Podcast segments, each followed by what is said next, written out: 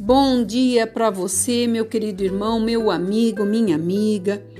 A palavra de sabedoria nesta manhã vem como uma advertência, um alerta para nós que acreditamos, cremos que Deus é poderoso e soberano sobre todas as coisas.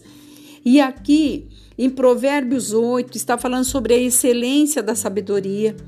E no 14, 8,14 diz assim: meu, meu é o conselho e a verdadeira sabedoria, eu sou o entendimento, minha é a fortaleza. Porque por, por intermédio de mim eu amo os que me amam, e os que me procuram me acham.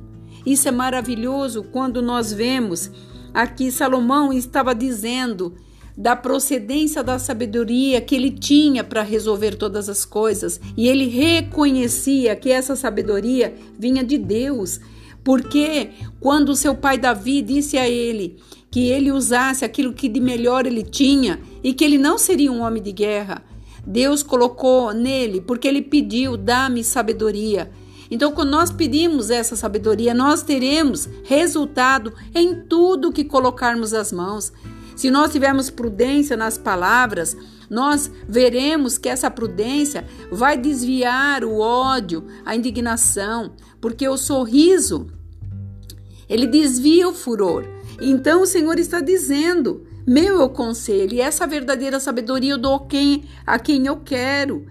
Porque eu amo os que me amam e os que me procuram me acham. Que coisa maravilhosa! Quando Deus se deixa ser achado. Sabe por quê? Porque a sabedoria está à disposição de todos, mas só pode ser adquirida por aqueles nos quais ama Deus. Porque nós sabemos que toda essa sabedoria são, são para nós que precisamos a cada dia tomarmos decisões certas. Quantas vezes você para, pensa, reflete, escreve, descreve e você fala: não consigo resolver esse problema. E muitas vezes a, a solução está na tua frente, mas dentro do percalço de tantos pensamentos, de tanta aflição, de tantos problemas, você não consegue enxergar.